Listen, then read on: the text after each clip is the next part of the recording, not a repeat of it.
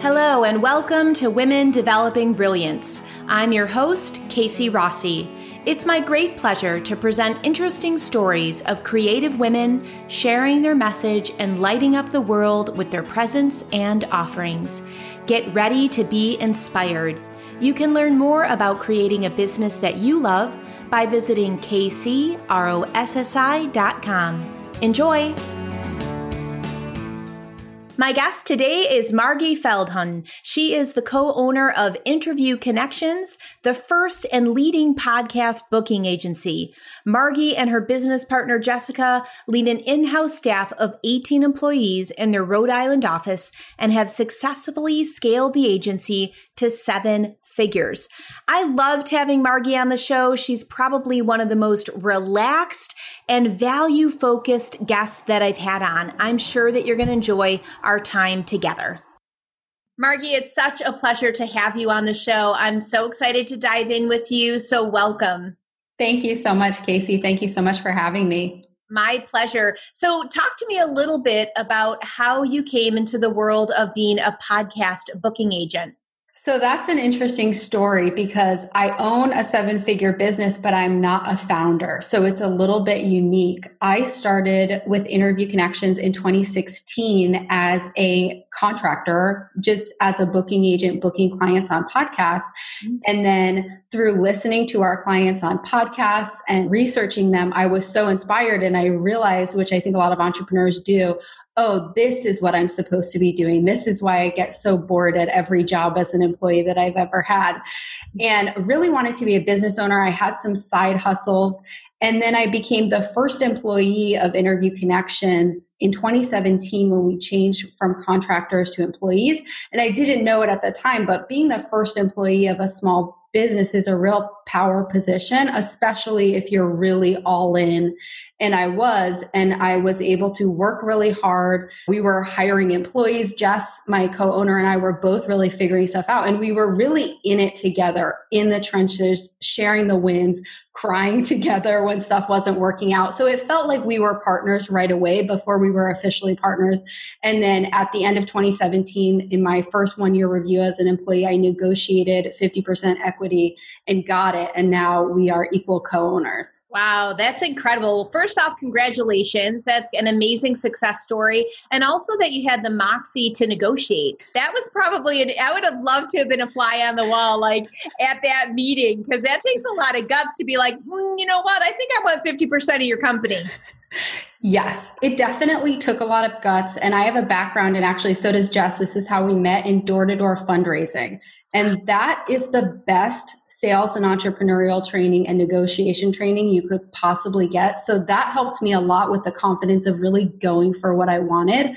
But I also think, like with any sales conversation or negotiation, the majority of why I got it was what had happened before that ask. So I needed the confidence to ask and to not back down on what I really wanted. But all that work, all that being so all in before that moment is really the reason that I got a yes. And the reason it was a good decision for Jess to say yes to that because she knew how invested I was and she knew that I was obsessed with growing the revenue and that it would put money in her pocket if I had more self interest. Such a good point. I love that point, and I think it equates very much to the solopreneur journey in that we're constantly putting the marketing seeds out. We're constantly doing so much behind the scenes effort, pounding the pavement. There is so much that happens before there's fruition. So I love that point that it was all the prep work before that meeting that had to be there. And it's just like anything else, building those know, like, and trust factors. That's why I'm a huge fan of podcasting. You're my first podcast booker. So I'm so excited to dive into the juicy bits of why do you love podcasting as a platform? I mean, having a show, you know, it's just so powerful. Conversation, it really is scalable intimacy and connection, which is what every, especially service based entrepreneur, needs in their marketing strategy. It's so personal to choose a coach or a financial planner. It's so incredibly personal, and you really need to know them And when you hear somebody on a podcast, you feel like you're eavesdropping on a conversation. Like the podcast I listen to religiously, the hosts and their guests, I feel like they're my friends. And then it's when I have an opportunity to meet them, I'm like, this is creepy because you don't know me and I feel like we're best friends. but that's so powerful and being out there consistently sharing your message not just in front of the audiences of the podcast hosts but networking with these incredible entrepreneurs who host shows it has an incredible ROI in terms of obviously just revenue getting new clients but also in terms of leadership and really being seen as an expert in your space Absolutely. And I do think two things came to mind when you were talking about really having that intimacy and feeling like you know the podcast host, like we're besties. And yeah. two people came to mind that do it so well Rachel Hollis. Mm-hmm. And I mean, she is just such an expert of bringing you into her real life. I remember listening to one of her podcasts and she was kind of whispering and she's like, It's 4 a.m., y'all, and I'm at a hotel and I don't want to wake up my neighbors because everyone doesn't start their day off like they're a marching band leader. And it was so cool. And I fell prey to needing in my mind feeling like things have to be really polished and perfected and don't break eye contact in the whole bit when it's a vlog, when people are repurposing their pods. But what I truly love is that authenticity of people just like, hey, we're just showing up and sharing. It really pulls me to leaders in that space. Brene Brown's another one. When she kicked off her podcast and she talked about doing it in her son's closet on top of his dirty clothes because it was the best acoustics. It was like, really? This is Brene Brown. It really kind of blew me away, but then also drew me closer to them. So, talk to me a little bit about the boundaries between professionalism and authenticity.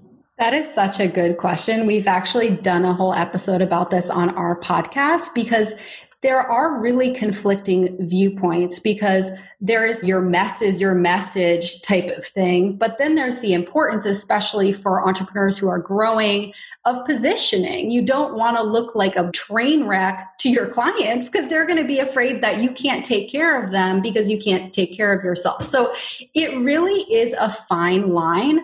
I think authenticity is so, so important, but it's also important to be demonstrating why your clients can rely on you.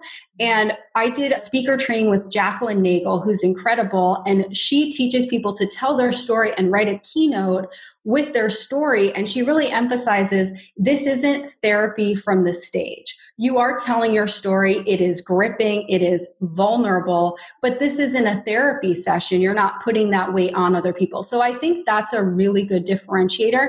I'm a big fan of therapy. I think it's great. But when you're speaking on a podcast, it shouldn't feel like therapy. Stuff should be processed before you're starting to talk about it publicly. And if it still brings up a lot of really strong emotion every time, it's probably not time to tell that story yet. Get a little space from it and then tell that story. Such a valid point. If it's too raw, you're right. It's going to almost burden the listener. So that is yeah. so key. Wow, I love it. What has been your favorite show that you've appeared on? That is such a good question. My favorite show that I've appeared on. Well, this interview hasn't ended yet, so I would be cheating to say this one, but this is great. um, I'm so curious because, like you said, there's 700,000 shows out there. So yeah. it's like, what makes it over the top? What's going to really deliver value to the listeners and also be this really enjoyable conversation to be a part of? I think the best interviews, so I do four to five interviews per month because that is the strategy that we also implement with our clients that we see them really getting results and building traction. So I do so many interviews. I think it would be helpful to just say the characteristics of the shows that are the best.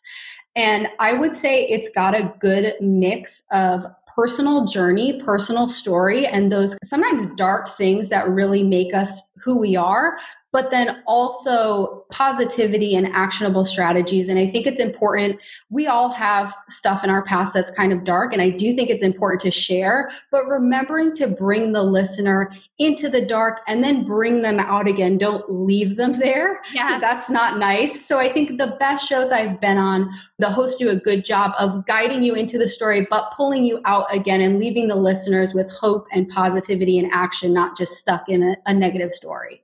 Absolutely, 100% for sure. And then also the key to that is the action. Because even as interesting and engaging as listening to an authentic conversation between two people, they're always thinking of how is this going to benefit me? What's a gem or a tidbit that I can do today? And I think a really good host kind of brings that out as well and doesn't do it in an overwhelming way. I see that you book people on Entrepreneurs on Fire, which is one of my favorites. And I think that JLD does a fabulous job of that and really making these such an actionable item. What's a secret of getting guests booked on big time shows like that or Glambition with Ali Brown? That's a great question. And yes, we've worked with Ali Brown and her coaching group. We've booked her as a guest. We've booked clients on her show. It is an incredible show. And I would say the biggest thing is to go into it. It's similar, honestly, to the negotiation conversation. It's what happens before that pitch that goes into it as much as the quality of the pitch to that show. Because obviously, big shows want to see that that guest is bringing something to them and isn't just one of the hundreds and thousands of people who wants to get in front of their audience for personal gain and isn't really thinking about what they're offering the audience. So, building up, doing more interviews really helps. If you want to go for those really big fish, practicing on more mid-range shows and building yourself up not expecting to just go in and pitch a giant show with no experience and really not clear on what you're offering their listeners. But if you practice and get to that point and obviously building up your online presence and you don't have to have 100,000 followers but you do have to be mindful of your full marketing strategy. So if that host googles you they're seeing you everywhere. They're seeing videos. They're seeing you have a presence in important places. So those steps obviously having a great agent who's pitching you is really important. But those are the things that you can do to get a yes from big hosts like that. Yeah, such a good point. I'm curious how COVID has affected your business and how you've shifted your marketing because I know that there's been such a massive spike in interest. I mean, my inbox is inundated with people saying, I want to be a guest on your show. So curious on how this is affecting you. Yes, overall, I mean, it's a terrible situation in a lot of ways. Because of our specific business, overall, it's very positive for us because we have been saying for seven years that virtual networking and speaking are a crucial part of any business. And this is the first time where everybody is getting that. And that's been really, really helpful for them to see the importance of speaking consistently virtually on podcasts and also of that networking with hosts, having great conversation, deep dive conversations with four hosts every single month. It moves the needle on their business. They end up partnering. They end up doing all types of things in JV. And sometimes the host becomes a client. Sometimes they become a client of the host and they get unstuck from what they really needed because that host does that. So it's been very good. It's definitely been challenging. I'm seeing all the posts of people learning to bake bread and mm-hmm. binging Netflix. And for those of us who have a virtual business, we're working more. It's so true. Absolutely. I'm right there with you. I feel like people are talking about I'm bored and I'm like what are you talking about? So everyone is experiencing it in a different way, no doubt. And you're really lucky that you had a 7-year head start in seeing where the trend was going and already having such a foothold in that. So kudos to you, absolutely. I think that that's your sweet spot when you have that foundation in place and you can just continue to scale and rise. On that topic, I'm so curious. I know that you came in in 2017, but I'm wondering since your participation, what it's been like to go from a smaller company to a seven plus size company. I mean, that's huge. Yes. It's been really interesting. It didn't feel like what I thought it would feel like because we're so grateful and it's amazing. But I think it's really important for business owners, no matter where they are, to really appreciate where they are because our revenue is higher and it's amazing and we're going for bigger goals. We're going for 10 million and above. But the problems don't go away, they just change at every level. And I've been surprised to see that we had a record breaking month in May, the month's not over revenue wise. And instead of celebrating, we're looking at all these problems we need to solve and all these challenges, and we got to get these new employees trained up. I was laughing because I made this spreadsheet of 2017, 2018, 2019, 2020, month by month of revenue, expenses, and profit so that I could keep that bird's eye view on how far that we've come. And it was so funny because I realized that in previous years, I looked at May and obviously much lower revenue months. We're at double what we were last May, but it felt different. Last May, we were popping a tiny bottle of champagne in the office. We were so excited to just have a six figure month and then to double that this month and to be stressed and being like, oh, we got to do this and we have this issue coming up. And so it was helpful to see that and just remember this is amazing. So I would just say, at every level, make sure to really enjoy what you have because maybe you're smaller and you want to get bigger, but enjoy that flexibility to pivot you have with a smaller business and still go for more. But I think that's my biggest takeaway from growing. I love that you shared that because I think that so many people are focused on the numbers, wanting to scale from six to seven and beyond. And one, we absolutely have to celebrate the big and small wins and the milestones along the journey and be so in that vein of gratitude. So we're balanced, sustained, and having fun and still like having joy. That's why we created our business. And it really brought to mind, I had a confection company and we started out of the kitchen of our home and expanded to 700 square foot facility and we were scaling to six figures and still kept thinking we need to do more. We need to make more products. And so we ended up expanding to an 8000 square foot facility and did scale to seven plus figures. Hindsight we had many conversations saying, I think we might have been happier before because the stress is higher and you're now not managing just three to five employees you're managing 12 to 26 depending on our season. Everything changed. The spreadsheet changed. The profit margin changed. And we often said wow if we just tapped in we might have been even making more as owners when we were at six figures than we are now with all the other overheads so i'm really happy that you mentioned that because it's not all about the numbers or the zeros. It's truly about the work life balance. How do you feel? And all those other little micro things, which aren't micro, they're huge. Yes, I totally agree. And I love going for big goals. It's what really lights me up going after big numbers and big goals. But you're so right that you have to keep recalibrating. And it's not to say don't go for those goals, but you have to keep checking in of are the hours I'm working right now sustainable? Is the profit what it needs to be? Because there's a lot of people out there who have a million dollar business who spend a million dollars running the business and someone with a $200,000 business with a better profit margin is making more money than them. So yeah. those numbers are so important, but there's so much more to the story than just big revenue numbers. It's like people who have a million dollar launch but it costs over a million dollars in advertising to do the launch. So it's important and really checking in with yourself of like, is this a schedule that I want? Because you can create whatever life you want as an entrepreneur. How much money do I want to take home? How much do I actually want to work? And going from there, I think is a great thing to do really defining those core values and the desired outcome is so crucial even to the point of posting it up on your whiteboard. So it's front and center. So it, you don't just get carried away with a freight train and be like wait i think i created a monster. I've had that experience gunning gunning gunning gunning. And all of a sudden it's just like wait i'm kind of burned out. I'm working 70 hours. I need to readjust and pivot because this isn't what my core value and desires were. So such a valuable point did you ever just wish there was a group of high vibe women entrepreneurs that you could hang out with? A place where you could share your wins, get a biz question asked, and be around people that just get you? Well, there is, my friend. It's my Women Developing Brilliance Facebook group. I created a place on the web where like minds and open hearts could continue the conversations that we start here on the podcast.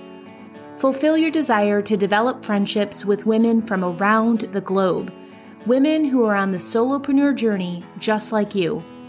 Now more than ever, we are craving authentic connections. Believe me, your voice matters, your work matters, and having the support of a close knit community can make all the difference in the world.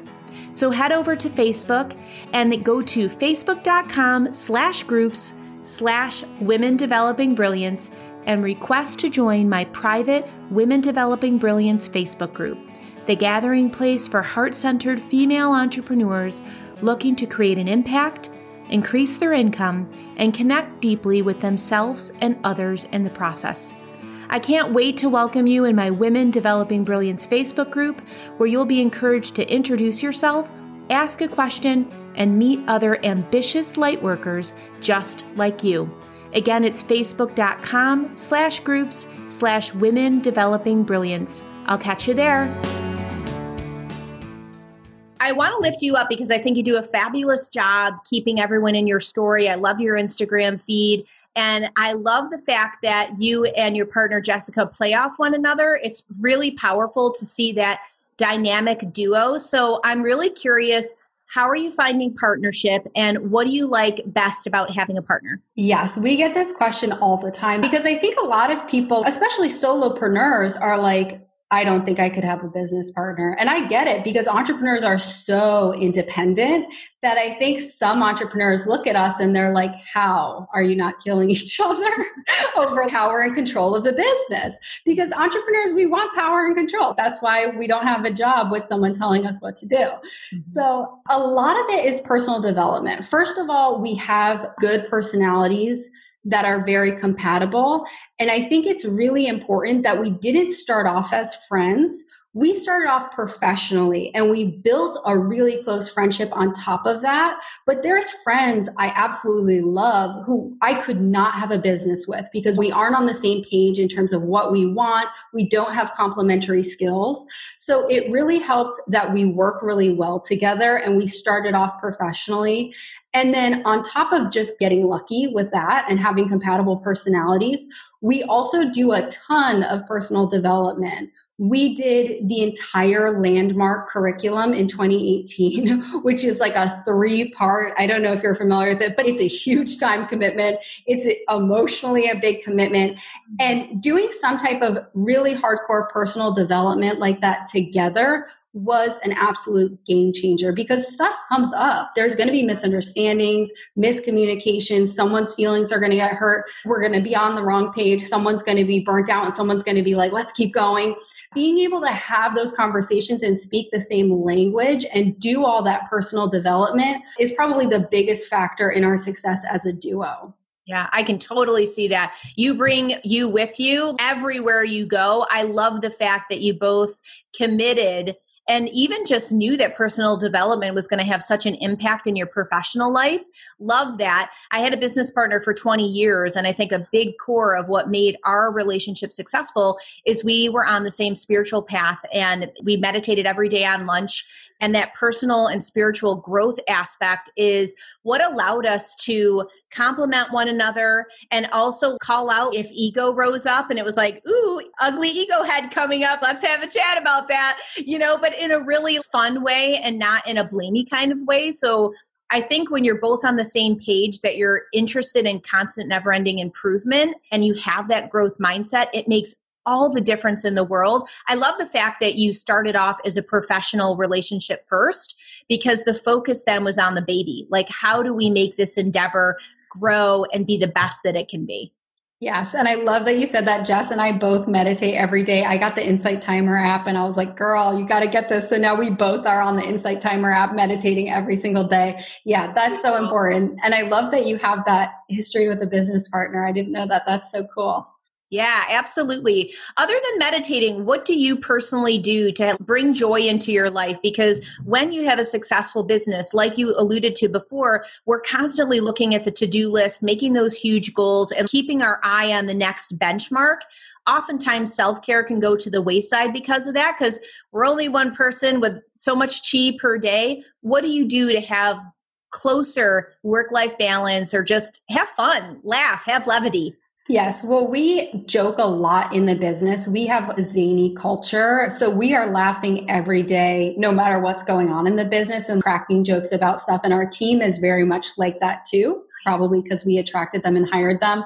But in terms of self care, just ongoing, it's really important to me to exercise, not just physically, but mentally. It makes a big difference to me to work out in the morning before I start my day, meditate so that when I open my computer, I've already done all that stuff. So that helps a lot.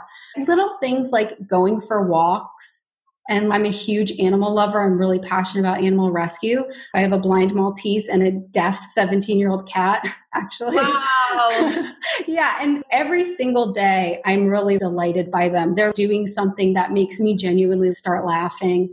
So little things like that. And just remembering about fun to have fun, to joke around, and to be silly. And if I find I'm not able to be silly for a few days, I'm like, I need to check in with myself because something's off if it's that heavy. Yeah, that's so good. You were reading my mind. That was what I was thinking is how do you know when you're going off the path so we can avoid burnout and bring ourselves back into alignment? But I mm-hmm. think you mm-hmm. just answered it, right? When it starts to feel too heavy and you're like, wait, I haven't laughed in a while. I love that you've baked in laughter. I'm a huge believer of like begets like. So it's really cool that you've attracted a team that also values humor yeah, they're very funny. The random channel of our Slack is like, I just go in there and I just start laughing so hard. that is awesome. Oh, I love that. That's amazing. So, what would be a takeaway tip for someone that is new to using podcasting to increase brand awareness or to even start dropping those marketing seeds to bring potential clients into their orbit? What's one or two simple tips that someone can do?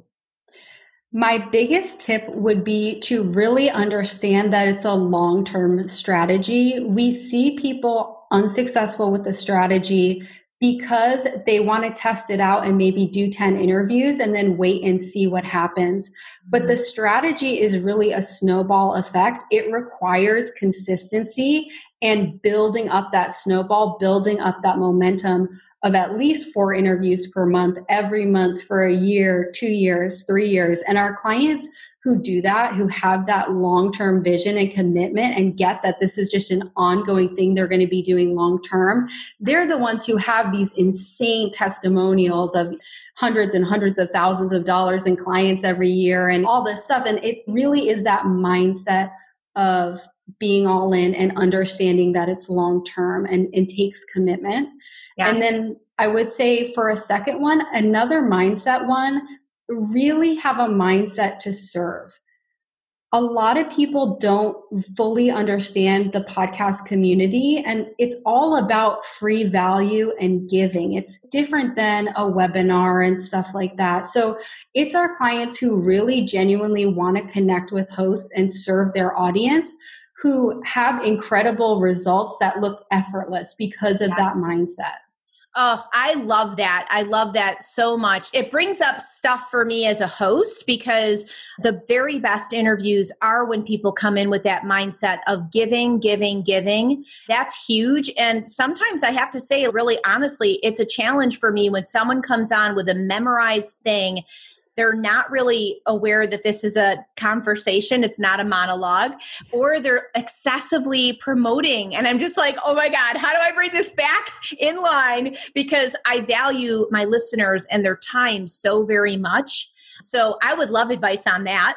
I think what you're doing already, the information that you send over about the interview is really helpful. If you really want to guarantee I would do a pre call with every guest before they come on for 10 minutes and make sure you guys are on the same page. So, not just put it in writing, but tell them on the Zoom call what is valuable for your listeners and talk through what topics and actionable steps they're going to do.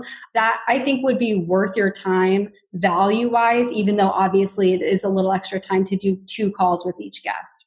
Yeah, such a good point. And I think to bring it back to our listeners, communication, it always boils down to that Communication yes. is so key, making sure that we're just not mind reading and having an expectation that people understand what the goal is that we're both trying to get to. So that's absolutely key. And back to your point on repetition, to your tip, because that was such a valuable tip. It's really, if we were to think of older day marketing, print magazine ads, for example, that dipping your toe in of like, let me just put an ad in and see what happens, or let me just do one or two or three ads and see what happens far different experience or outcome than committing to the back page for 12 months. Yes, absolutely. And it's less of a commitment. I mean, there's a time commitment, but expense wise, it's not a huge commitment. It's not like you have to invest hundreds of thousands of dollars for years before you see an ROI from it. But I know a lot of entrepreneurs are impatient and it's tough to have such a long term strategy. Yeah, but you know, the most successful business strategies are long term. That's why you have drive and perseverance because you understand the long game. You understand it's not about overnight success. So it really is just a model for business. It's just how are we going to get increased exposure with that same lens? Yes, absolutely. And that consistency, once you've been in business for a while and you've been getting out there consistently in your marketing and guesting on podcasts, we get clients all the time. We get leads who say, I have been following you and listening to your interviews for three years. I'm ready. And the sale is done. there is no sales call, you know? Absolutely right. Because, like you said before, your work's been front loaded.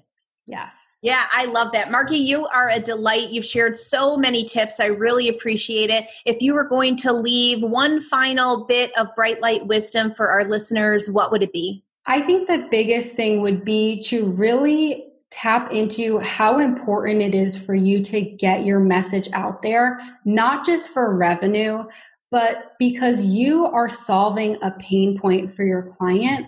And it's not just a pain point. If you think about it, when you're stuck on something in life or in business, it's incredibly isolating. It really can break you down. So just understanding what a light you are by getting out there so that the people who need you can hear their solution and have that breakthrough and tapping into that why in your guesting strategy so that you have that patience to really commit and stick with it.